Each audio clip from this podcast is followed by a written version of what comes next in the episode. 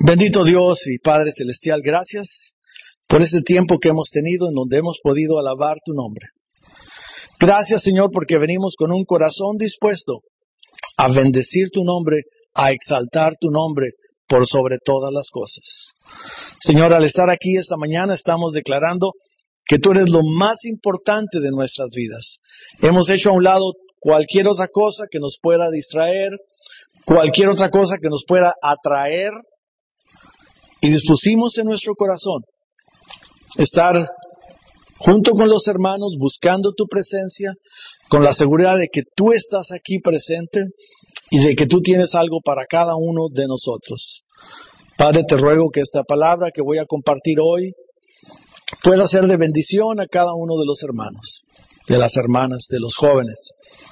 Bendecimos también a los niños en su clase, a sus maestros, Señor, y que en cada uno de nosotros en este día, tú nos logres avanzar en ese proceso el cual llevamos como discípulos. Para algunos quizás sea el encuentro contigo, Señor, para otros quizás sea ese paso adicional de profundidad que necesitamos en tu presencia. Padre, por todas las cosas que has hecho, por lo que vas a hacer, te damos gracias en el nombre de Jesús. Amén.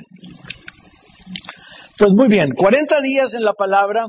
Este es, un, es una campaña que desarrolló el pastor Rick Warren de la iglesia de Saddleback y pues decidimos tomarla porque les decía yo el domingo pasado, la palabra tiene mucha importancia en nuestra vida como creyentes. El objetivo de estar estos 40 días, y fíjense qué interesante, porque cuando se habla de 40 días es, es el periodo que necesitamos para cambiar hábitos. Cuando usted quiere, quiere cambiar algo en su vida, dicen, bueno, si tú haces esto durante 40 días, realmente vas a lograr algo. Entonces, 40 días es un tiempo en el cual podemos estar en lo mismo, obviamente Dios hablando en nuestra vida de cosas distintas, para lograr esos tres aspectos que se definen en la campaña. Nosotros queremos llegar a amar la palabra, aprender la palabra y vivir la palabra. La palabra de Dios no nada más es un, la Biblia eh, no es un libro histórico, es la palabra de Dios, es lo que rige nuestra vida. Es lo que necesitamos nosotros para edificar una vida saludable en todos aspectos.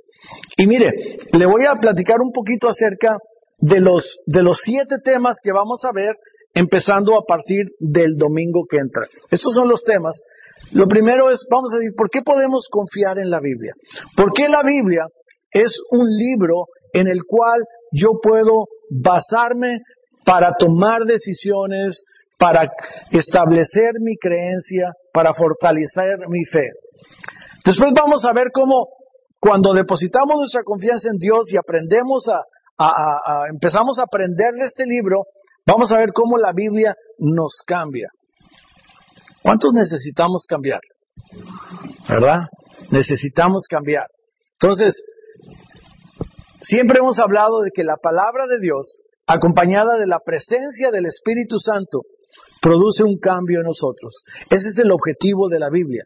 La Biblia no es un libro para dar información. Quizá usted lee libros o ha leído libros para informarse, para educarse, para, para aprender algo. La Biblia hace eso, pero mucho más que eso, la Biblia es un libro que nos transforma. Ahora, una de las cosas que también aprendemos a ver las cosas como Dios quiere cuando empezamos a conocer la Biblia. Este va a ser el tercer tema. Y algo muy importante, por ejemplo, es cómo estudiamos un pasaje de la Biblia. Algunos de ustedes a veces me comentan, pastor, es que leo la Biblia y no la entiendo. Ah, o sea, abro la Biblia y no le entiendo. Pues sí, si andas ahí en Eclesiastés o, en los libros este, eh, proféticos ahí de Daniel y está hablando de las cosas, pues son un poquito difíciles, ¿verdad? Pero por ejemplo, cuando lees un proverbio o leemos los, los, diez mandamientos, dice, no dices mentiras. Eso es muy difícil de entender, ¿verdad? Pero bueno, de todas maneras necesitamos aprender cómo estudiar un pasaje, ¿verdad? No nada más aprenderlo de memoria, sino saber cómo ver el contexto, saber cómo lo aplicamos a mi vida, algunas cosas. Vamos a seguir dentro de eso entendiendo el significado de un texto. Luego, cómo integramos la palabra de Dios a mi vida. ¿Cómo puedo, uno, uno, de los principios de nuestra iglesia dice que la Biblia, tanto el Antiguo como el Nuevo Testamento, es la única regla perfecta de fe, doctrina y conducta. Entonces, ¿cómo, ¿cómo le puedo hacer yo para que esto sea realmente algo válido en mi vida y no nada más algo que vengo a que el pastor este, me tire pedradas el domingo. No son pedradas, ¿eh? Siempre que leemos la palabra y decimos algo es, es ¿verdad? No, no son rocas tampoco. es, es, es, Dios es sabio y sabe lo que necesitamos y le dice el pastor, tienes que decir esto. Y finalmente cuando, cuando terminemos, realmente los 40 días son esos, esas seis semanas y la séptima semana es, es el cierre de campaña. Es bueno, con todo esto que hemos tomado, todo esto que Dios nos ha dicho, la pregunta para ti, para mí es, ¿realmente estamos dispuestos a hacer la diferencia? Hemos, hemos hablado de que Dios nos ha llamado a, a establecer esta iglesia aquí en esta ciudad para hacer una diferencia, aquí en esta ciudad y en el mundo. Pero pues Dios quiere hacerlo y lo va a usar a usted y a mí. La pregunta es, ¿usted está dispuesto a hacerlo? Entonces la expectativa es que esa respuesta sea afirmativa. Y bueno, ya les mencionaba las cuatro herramientas que tenemos. El mensaje del domingo es importante, ¿verdad? Nos reunimos los hermanos. Este, los devocionales diarios. No nada más tiene usted un plan de lectura. Aparte de lo que ya viene en el libro de trabajo, le vamos a estar dando ahí semanalmente los devocionales diarios. Ya saben que los pongo en el Facebook y los pongo en el, en el sitio de, la iglesia. Y si me dan su correo electrónico, también se los mando por correo electrónico. Y si quieres, se lo mando por texto también. O sea que no hay excusa. Les insisto, participar en un estudio semanal de grupo de vida. Mire, este, yo estoy emocionado por lo que está pasando en los grupos de vida. Este, es, es algo maravilloso. El otro día Chava me, me, compartía, Chava y Gina me compartían, y pues se complica la cosa ahí porque hay mucha gente y de repente pues se arma desorden y la casa no es muy grande, me imagino que la casa de ustedes también, ¿verdad? Y, yo estaba contento y me reía. ¿Y por qué te ríes? Porque es que Dios está haciendo algo. Mire, si todo está en perfecto orden y si todo está así como que muy suave, ahí como que le hace falta algo, ¿verdad? Pero cuando, cuando, cuando está Dios haciendo algo, ahí empiezan las cosas a revolverse. Y, y, y entonces, si los grupos que tenemos no son suficientes, pues podemos abrir un grupo más y ojalá, este, pues se animen a, abrir un grupo más por ahí, ¿verdad? Este, entonces, por ahí me están haciendo señas que aquí, ¿verdad? Entonces, este, Chava, ¿quieres decir algo? No está aquí claro, no desorden de que es desorden las personas, sino que este, nos ponemos contentos y empezamos a convivir y empezamos a disfrutar. Después, de, después del grupo, este, pues es algo bien bonito convivir con los hermanos y, y, compartir nuestras, nuestras experiencias. La, la, oportunidad de convivir. Gracias, Chava. Y no quise decir que hubiera desorden en tu casa. Este, luego, luego cuando a veces vamos, vamos de regreso en casa, mi esposa me dice, dijiste esto y esto y esto otro, y tienes que tener cuidado. Pero pues yo me emociono y, de repente pues las cosas no están planeadas, pero, pero es, es, es algo bonito que está sucediendo, ¿verdad? vamos a hacer un desorden. ¿eh? y bueno, este, la otra herramienta es los versículos a memorizar que están en, en, su, separador. Bien sencillo, usted lo va a traer ahí, lo puede meter en su bolsa, este, lo puede hacer en una tarjetita de esas, este, de que son de dos y medio por cinco, este, escribirlo, ponerlo ahí en el baño. No sé cómo le haga, pero, pero memorizar la palabra, ¿verdad? Es importante y vamos a ver por qué es importante. Bueno, dicho eso, el tema de hoy y lo que vamos a hablar el día de hoy es ¿Cómo construyo mi vida sobre la Biblia? ¿Qué, qué significa esto? ¿Por qué, ¿Por qué este título? Porque mire, no importa la edad que usted tenga, si está en una edad temprana, está en una edad media, así como yo, o ya está un poquito más allá, usted necesita, no se rían, ¿eh? este, usted está construyendo, Dios está construyendo algo. Entonces, yo estoy construyendo algo. La pregunta es sobre qué lo estoy construyendo. Y hay una parábola en la Biblia, en el libro de Mateo, que es muy interesante porque compara la vida de dos hombres, un hombre sabio y un hombre necio. Y el hombre necio construyó su casa sobre la cama de un río, sobre el camino de un río, en la arena. El hombre sabio construyó su casa sobre la roca de una forma inteligente. Y Jesús está hablando aquí a sus discípulos dentro del contexto del Sermón del Monte y dice, por lo tanto, todo el que me oye estas palabras y las pone en práctica es como un hombre prudente que construyó su casa sobre la roca.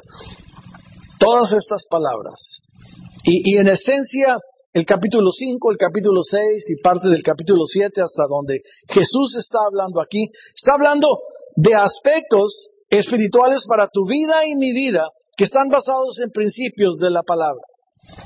No vamos a ver durante los 40 días el sermón del monte, quizá veamos algunos versículos, pero el significado de esto es la importancia de lo que Jesús dice. Dice, si lo que yo te digo lo tomas en cuenta, serás como este hombre que construyó su casa sobre una roca. Entonces, para construir mi vida sobre la Biblia, yo necesito hacer algo. Lo primero que te necesito hacer, diga conmigo, la recibo con mis oídos. Y es muy interesante porque el oído no nada más es a través del cual percibimos los sonidos, sino que el oído nos da el sentido de equilibrio. No sé cuántos de ustedes de repente se han este, mareado porque este, traen algún problema en el oído. El sentido del equilibrio está en el oído. Pero decíamos hace un momento y mencionaba yo este pasaje de Romanos 10, 17. Y es un pasaje que yo insisto, es de los muchos pasajes que yo constantemente estoy insistiendo porque es fundamental. Dice, la fe viene como resultado de oír el mensaje y el mensaje que se oye es la palabra de Cristo. La fe es un don, es algo que Dios nos da. Pero la única forma de recibir ese don es a través de la palabra de Dios, el mensaje de Cristo. La única forma de seguir creciendo en esa fe, en esa gracia, en ese caminar como cristiano, es de continuar escuchando la palabra de Cristo. Y es muy importante esta parte de que lo primero que se menciona es escuchar, porque vamos a estudiar este pasaje en Santiago capítulo 1, los versos del 19 al 25, y, y Santiago es un libro corto, pero muy directo y a la cabeza, como luego dicen. Si usted se pone a leer el libro de Santiago, algunas gentes se han referido a él como el libro de proverbios del Nuevo Testamento, porque les dice, y haz esto, y haz lo otro, y haz aquello. Y en estos seis pasajes, ah, Santiago está hablando acerca de cómo tenemos que tener en cuenta la palabra y qué es lo que la palabra va a producir en nosotros. Por lo tanto, lo vamos a tomar como la explicación de esto que Jesús dijo. Si construimos sobre las palabras que yo dije, vas a ser como el hombre que construyó su casa sobre la roca.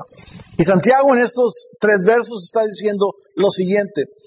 Todos deben estar listos para escuchar y ser lentos para hablar y para enojarse ya empezamos con problemas ahí. Porque a todos nos gusta hablar, ¿verdad? Algunos tenemos problemas de que somos de mecha corta y nos encendemos luego, luego. ¿Sí? No se empiecen a mirar y a decir, tú eres ese. No, deje, deje, deje los comentarios para el grupo de vida. Dice, pues la ira humana no produce, la ira humana no produce la vida justa que Dios quiere. Por eso, despójense de toda inmundicia y de la maldad que tanto abunda para que la puedan recibir con, para que puedan recibir con humildad la palabra sembrada en ustedes, la cual tiene poder para salvarles la vida.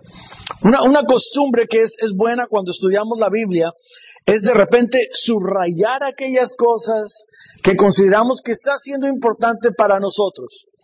De repente cuando mi esposa y yo empezamos a estudiar la Biblia hace algunos años, todos los versículos estaban rayados, ¿no? Y abrían la Biblia y aquí estaba en amarillo y acá estaba en eso porque todo era importante. Pero mire, dentro de este pasaje, la importancia es que dice, debemos estar listos para escuchar. Porque si la, si, si la forma de producir esa fe, de, de generar esa fe, es a través de la palabra, entonces, pues vamos a tratar de oír correctamente. Y hay una manera correcta de oír y hay una manera incorrecta o de que de plano no oímos nada. Creo que yo les puedo hablar mucho de esto porque es algo que me duele personalmente.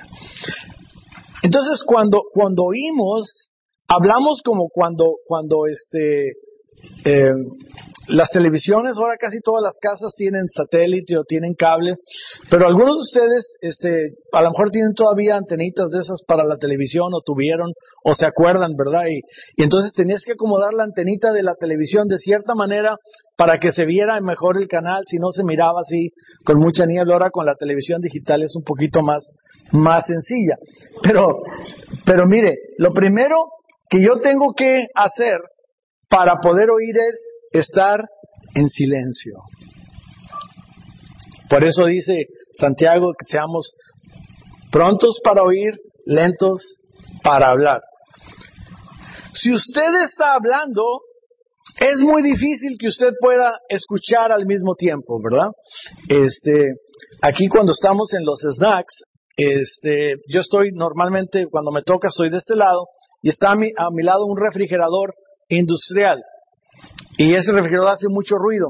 Y de repente si me hablan a distancia, no alcanzo a oír porque el ruido del refrigerador pues hace, hace ruido. Este, muchas veces tampoco oigo porque estoy distraído. ¿Verdad, amor? Pero debemos estar en silencio. En silencio es algo que debemos de poder estar. En lo que leímos de Santiago dice estar listos para escuchar y ser lentos para hablar. Estar listos quiere decir que lo recibimos de manera adecuada, que estamos no nada más con la disposición de que a ver qué me vas a decir o a ver cuándo te callas, sino lo que tienes para mí es importante. Por eso es entonces que, que durante la predicación, durante una clase, la atención es importante. Entonces, lo primero que tenemos que hacer es estar en silencio. Pero no nada más estar en silencio. Decía, dice también a Santiago que yo tengo que estar tranquilo. Tengo que estar en paz, en quietud. Porque si ando acelerado con los ires y venires, realmente yo no voy a poder escuchar adecuadamente. Estos son aspectos que tenemos que tomar en cuenta acuérdese, para poder recibir la palabra de Dios. Son cosas que estamos aprendiendo, perdón. En el, en el pasaje que leíamos ahí de Santiago es, y lento para enojarse.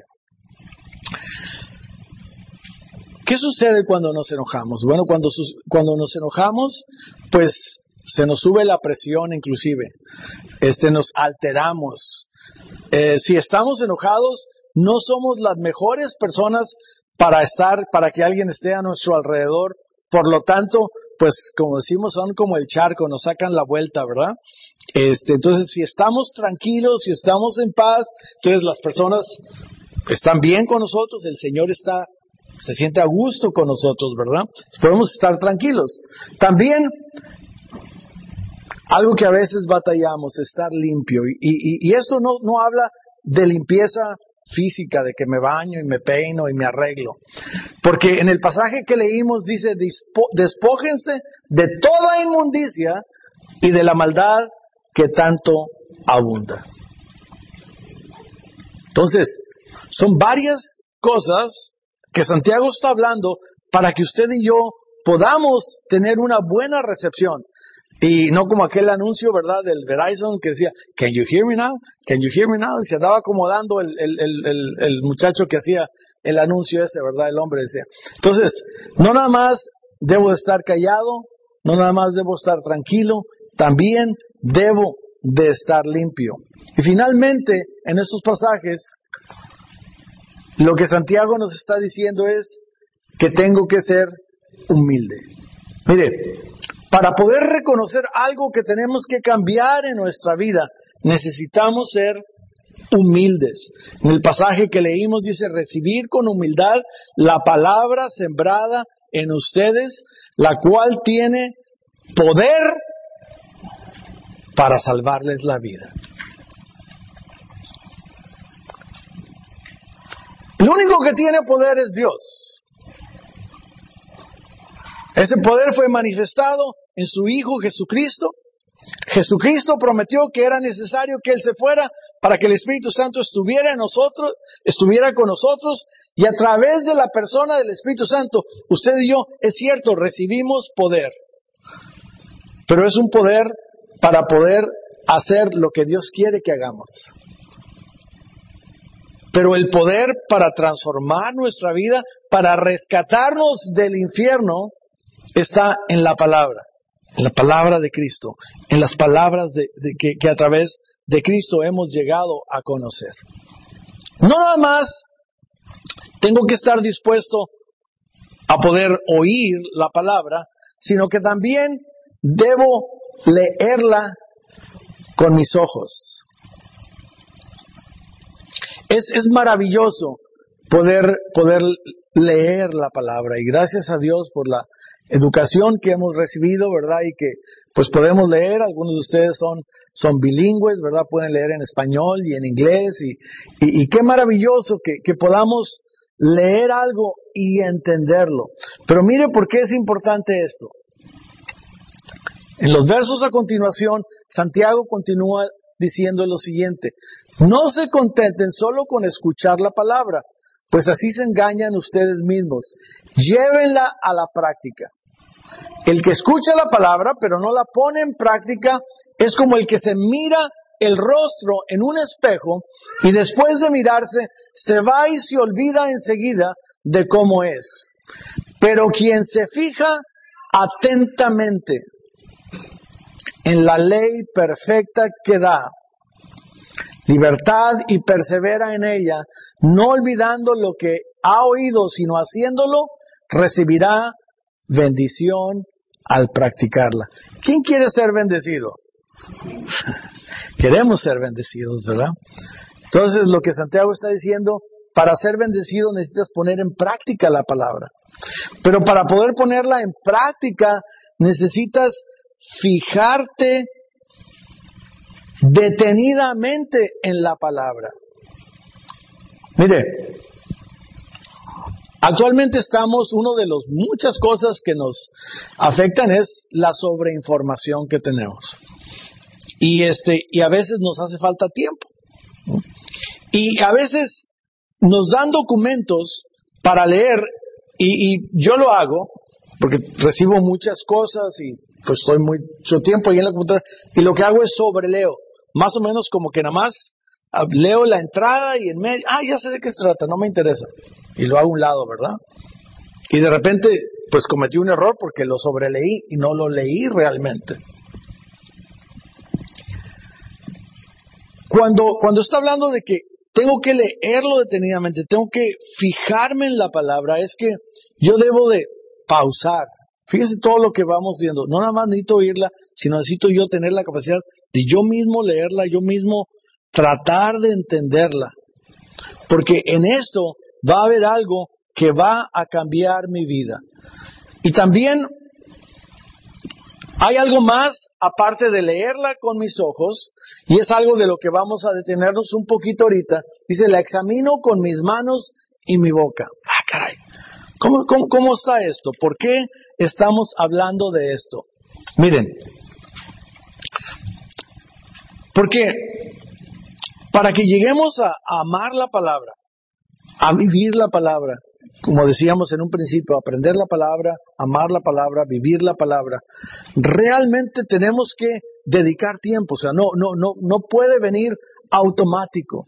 Es cierto, tomamos una decisión de decir no al pecado, decir sí a Jesús, viene la transformación personal en nosotros, pero entonces empieza un proceso que dura el resto de nuestra vida, el cual implica una dedicación que tenemos que tener. Y esto de estudiar de la palabra requiere que yo escribo lo que aprenda. Por eso las notas del domingo, que pues le dedicamos tiempo para hacerlas, es para que usted no nada más oiga y lea, sino que usted también escriba.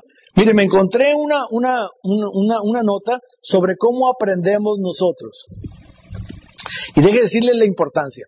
El domingo pasado compartió el hermano Samuel, ¿verdad? Y, este nos dio las notas y entonces nos dio este el material para los grupos de hogar. A mí se me olvidaron mis notas con las que tomé notas aquí en la, en, la oficina. Y el día que íbamos al grupo, pues llevaba el material y ya no me acordaba de cuáles eran la E, la, bueno, me acordaba la E, la, el acróstico de época, ¿se acuerda? Ya no me acordaba qué era la A. Era miércoles y ya se me había olvidado. así pasa, ¿verdad? Aunque lo había oído, lo había visto, lo había escrito, se me había olvidado. Y una, una persona dedicada a, a entender esto de cómo, de cómo aprendemos, dijo lo siguiente, que después de, dos de dos semanas, usted y yo únicamente retenemos el 10% de lo que leemos. El 10%, si nos va bien. Recordamos el 20% de lo que oímos. Ay, lo dice. El pastor dijo el domingo tal y tal cosa, por ahí se le quedan, sobre todo cuando la piedra dolió. No es cierto. Cuando el Señor habló a su vida. A las dos semanas recordamos el 30% de lo que vemos. Tenemos esa capacidad de retener las imágenes, ¿verdad? Y podemos describir unas imágenes. Fíjese lo importante, el 50% de lo que vemos y lo que oímos, por eso a veces podemos platicar las películas, ¿verdad? Y es una película que vimos hace mucho tiempo y sobre todo fue, si fue una película que nos gustó o tuvo algo para nosotros, la podemos platicar o podemos relatar la trama con mucha facilidad, porque el 50% de lo que vemos y lo que oímos, lo cual sucede en una película, este, más o menos recordamos al 50%. Aquí viene lo interesante. Y van a decir, a ver si es cierto, pastor. Dice que a las dos semanas debemos de recordar el 70% de lo que decimos. Así que cuando yo predico, Debo de recordar lo que predico, ¿verdad? Porque no predico nada más para usted. Dios habla mi vida también a través de lo que decimos. Y aquí viene lo interesante. A las dos semanas recordamos el 90% de lo que decimos y hacemos. Por eso la importancia de vivir la palabra. Si realmente vivimos la palabra, vamos a poder ser esos creyentes que tienen la capacidad de impactar al mundo para Cristo. Les comentaba hoy en la oración que durante esta semana he estado, mi, lectura diaria, me, ahorita estoy en el libro de Daniel. Y, Daniel, pues es, un libro que lo he leído, he, escuchado predicaciones, y de repente tiene unos capítulos un poquito difíciles, porque tienen que ver con los últimos tiempos y la escatología y cuestiones de interpretación de cuándo va a venir ese tiempo y todo lo demás.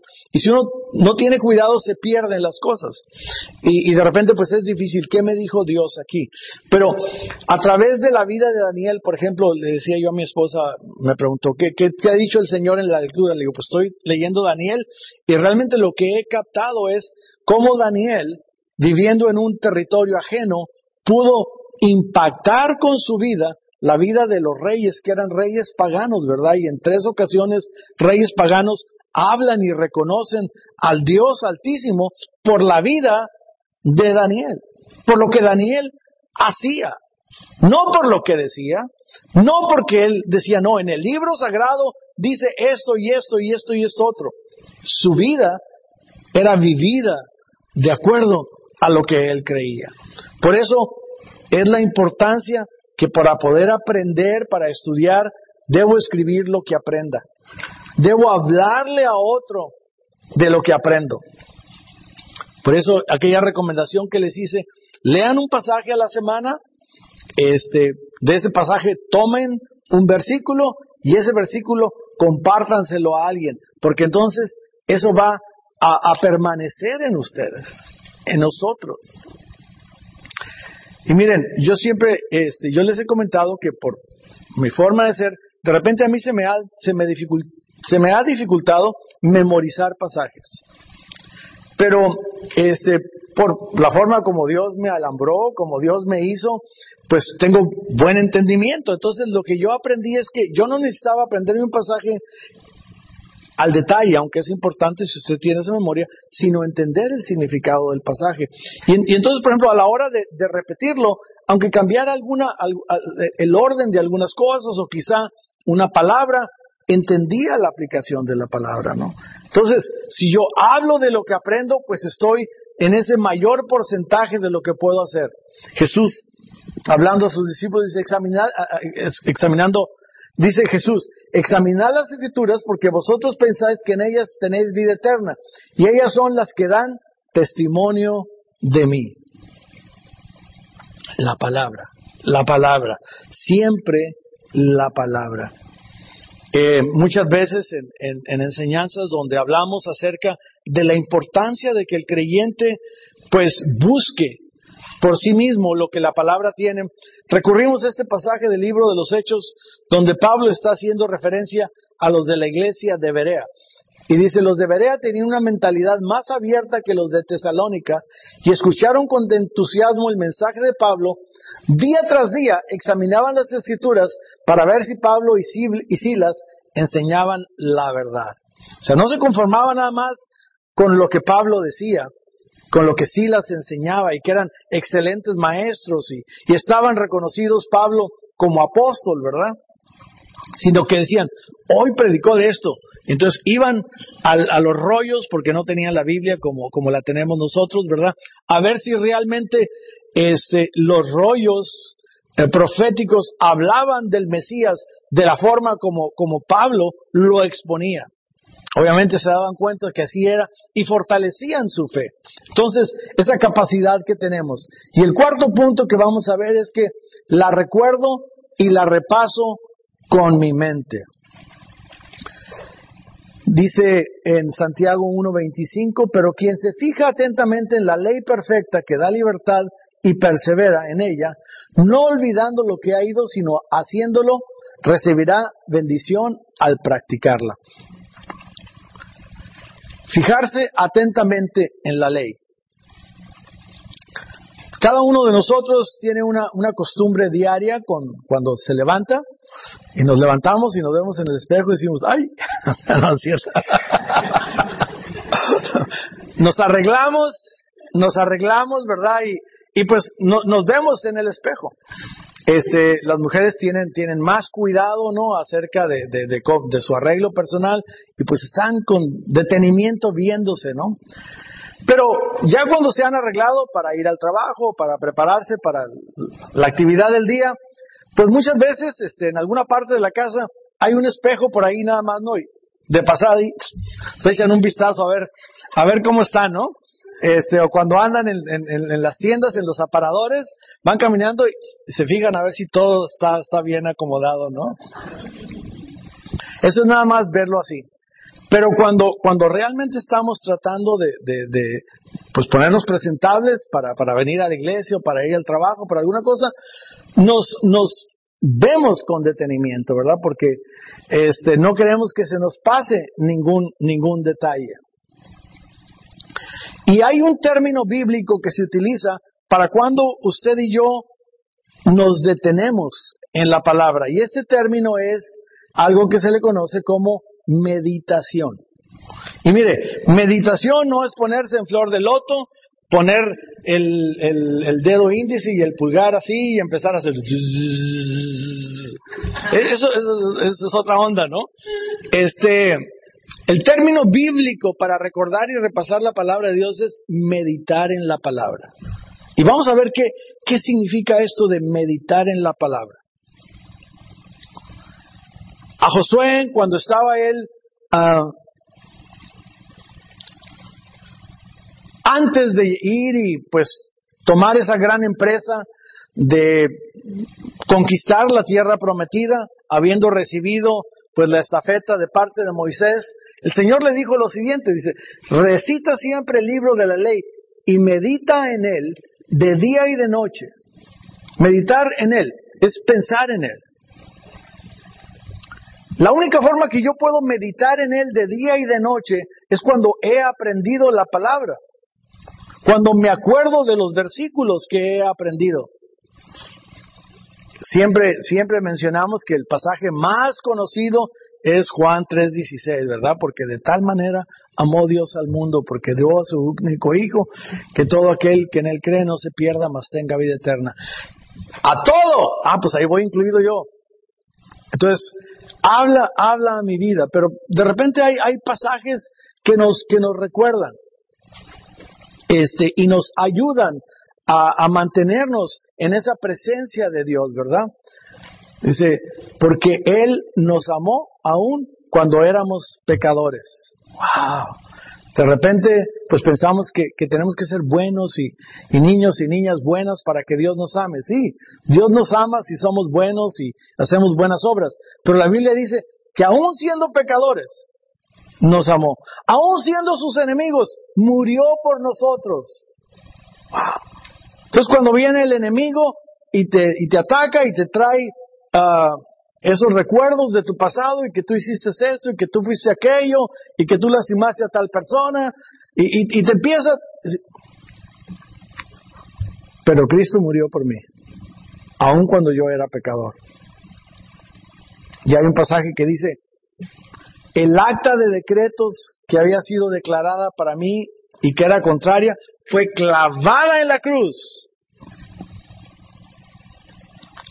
Pablo acostumbraba a decir, tu gracia me basta. Qué maravilloso es cuando estamos batallando con esa carnalidad nuestra, ¿verdad? Y este, con las cosas que, nos cuesta dificultad, Señor, tu gracia me basta. Tu gracia me es más que suficiente. Uno de los cantos que cantábamos hoy es, hablaba del amor, de la misericordia y de la gracia de Dios. ¿verdad? Entonces, dice,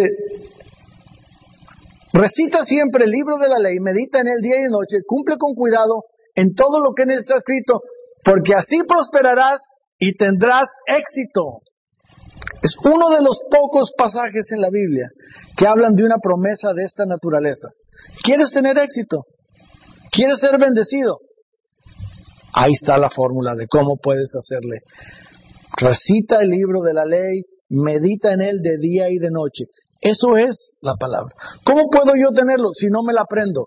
¿Cómo puedo tenerlo si no tengo cuidado tan siquiera de tener una Biblia o de bajarla en mi teléfono? Ahora nos reímos en el grupo de nosotros, este, eh, las personas que vamos todas traen su teléfono, ¿no? Uno de ellos lleva su iPad, ¿no? Y, todos están con el teléfono y a ver, eh, de repente se nos acaba la batería y empezamos a batallar, ¿no? Por eso hay que tener la Biblia ahí a la mano.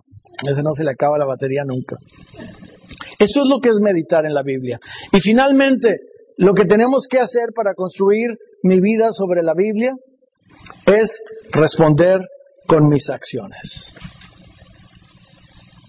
Si yo aprendo la Biblia, si yo la leo con mis ojos, si yo la escribo, si yo la medito, pero no hago nada al respecto, me estoy haciendo tonto o tonta a mí mismo.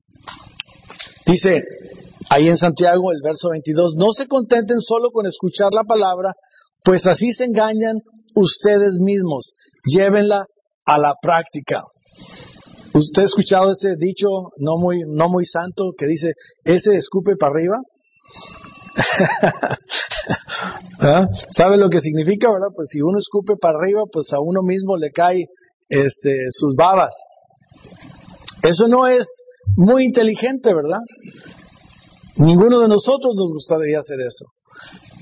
De alguna forma, esto es el significado de lo que está diciendo aquí Santiago. Dice, no se contenten solo con escuchar la palabra, pues engañan ustedes mismos. Llévenla a la práctica. Diga conmigo, llévenla a la práctica. Con ganas, dígalo. Llévenla a la práctica. Así mero. Por ahí alguien dijo, llévenla a la práctica. Así mero. De eso se trata, de llevarla a la práctica. ¿Por qué? Dice, porque cuando empezamos a ver esta enseñanza, empezamos con la historia de este hombre que decía que construyó su casa sobre la roca. Dice, todo el que oye estas palabras y las pone en práctica es como un hombre prudente que construyó su casa sobre la roca. Cayeron las lluvias, crecieron los ríos, soplaron los vientos, azotaron aquella casa, con todo la casa no se derrumbó porque estaba cimentada sobre la roca. Si usted tiene el cuidado de empezar a leer Santiago hoy o mañana, desde el versículo 1, es muy interesante que Santiago empieza hablando acerca de los problemas que los cristianos tienen. Dice, no se angustien cuando vengan sobre ustedes todas estas pruebas.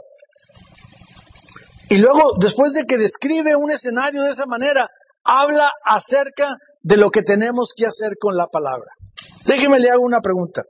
¿Usted tiene conflictos en su vida? Yo tengo conflictos en mi vida.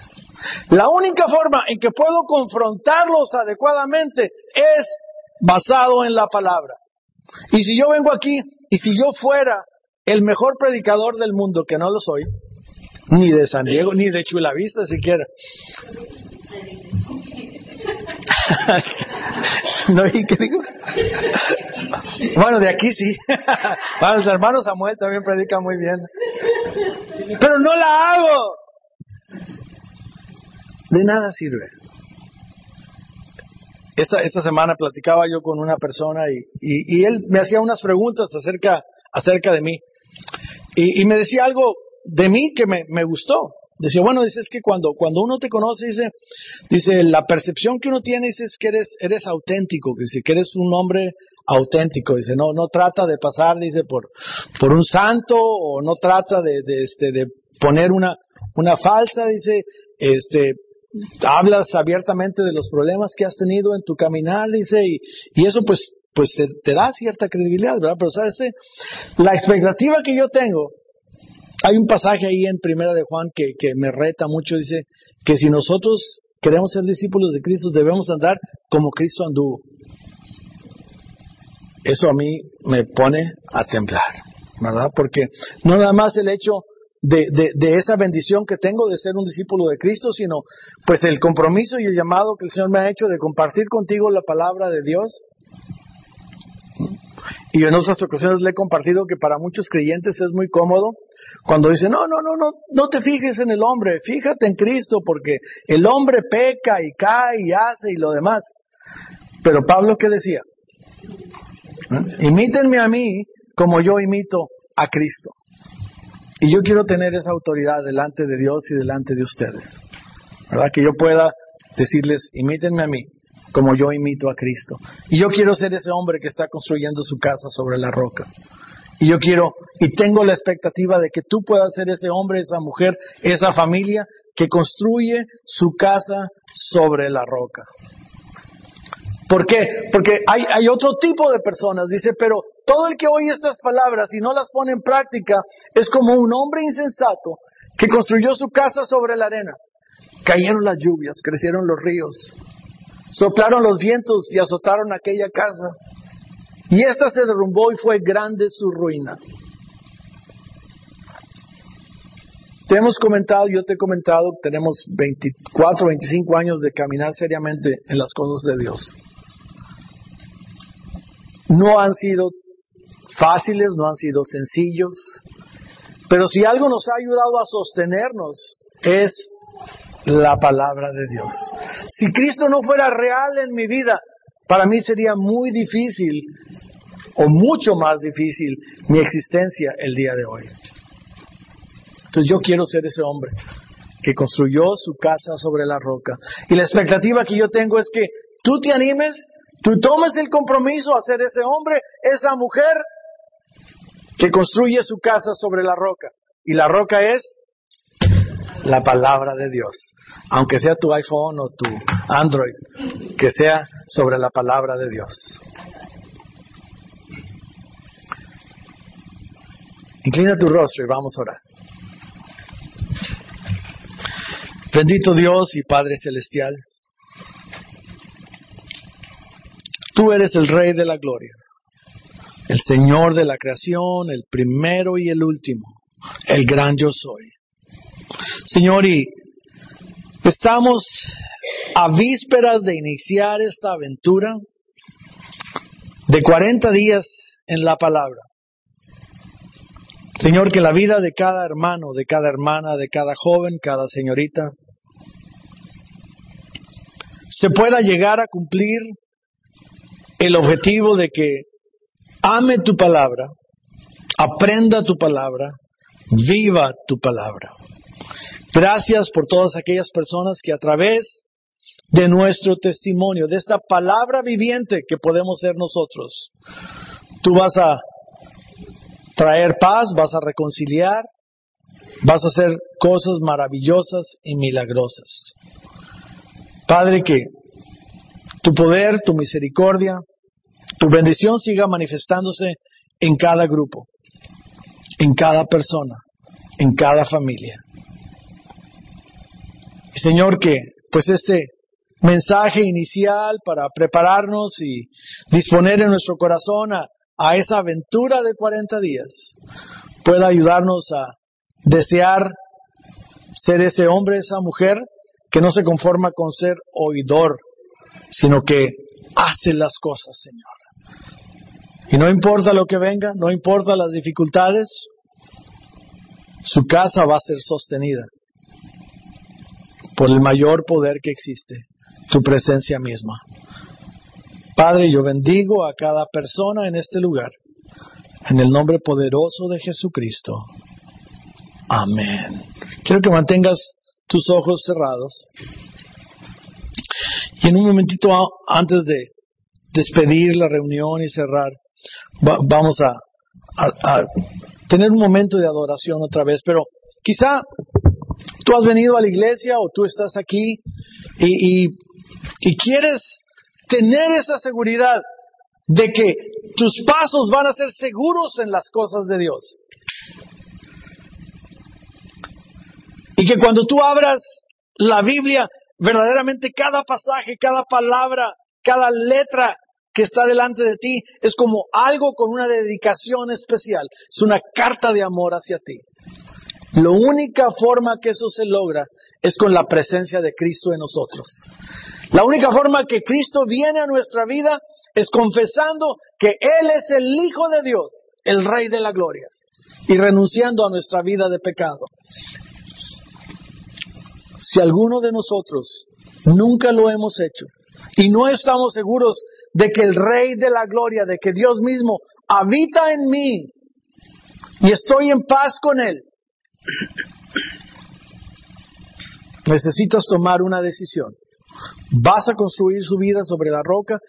Lo primero que necesitas hacer es a Cristo en tu vida. Y si nunca has recibido a Cristo en tu vida, simplemente levanta tu mano y dime, yo quiero tener a Cristo en mi corazón hoy, no mañana, no la semana que entra, hoy. Este es el día agradable para salvación. Si alguna persona que nunca le ha dicho a Cristo, Cristo, ven a mi corazón, levante su mano, nada más para orar por él o por ella. Gracias, veo su mano, veo tu mano, gracias. Muy bien, pueden bajar su mano. La Biblia dice que con el corazón se cree para justicia, pero con la boca se confiesa para salvación. Lo que ustedes hicieron en este día es confesar a Jesucristo, el Rey de la Gloria, como el Rey de su vida, como el Señor de cada uno de ustedes. Padre, tú viste estas manos que se levantaron. Te doy gracias, Señor, por sensibilizar el corazón al mensaje de Cristo. Y Padre, que tu presencia venga con poder a la vida de estas personas. Señor, que su vida pasado quede en el pasado, Señor. Quedó limpia con la sangre de Cristo. Que a partir de este momento, Señor, ellos puedan estar con la seguridad de que tú estás con ellos. Tú los defiendes. Tú peleas las batallas por ellos, Señor, y los bendices. Y nosotros nos gozamos y les damos la bienvenida a la familia del Señor. Porque hoy hay fiesta en el cielo y junto con ellos nos gozamos nosotros.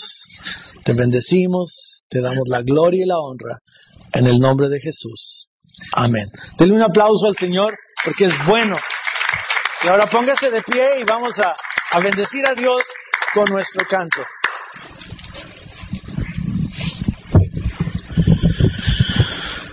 El Señor es bueno, ¿verdad? Amén. Y sabemos que en momentos de tribulación y en momentos de tormento y de tormentas y de caídas, pues Él es el refugio para nosotros, es el al que podemos acudir. Vamos a adorar al Señor.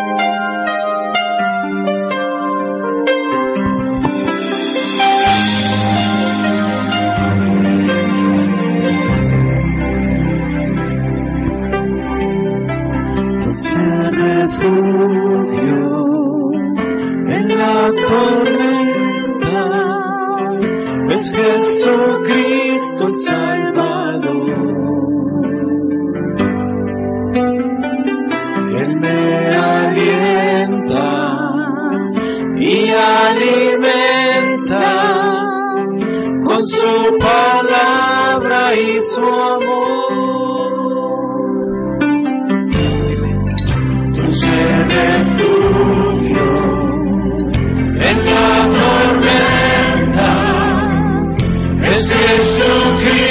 Jesucristo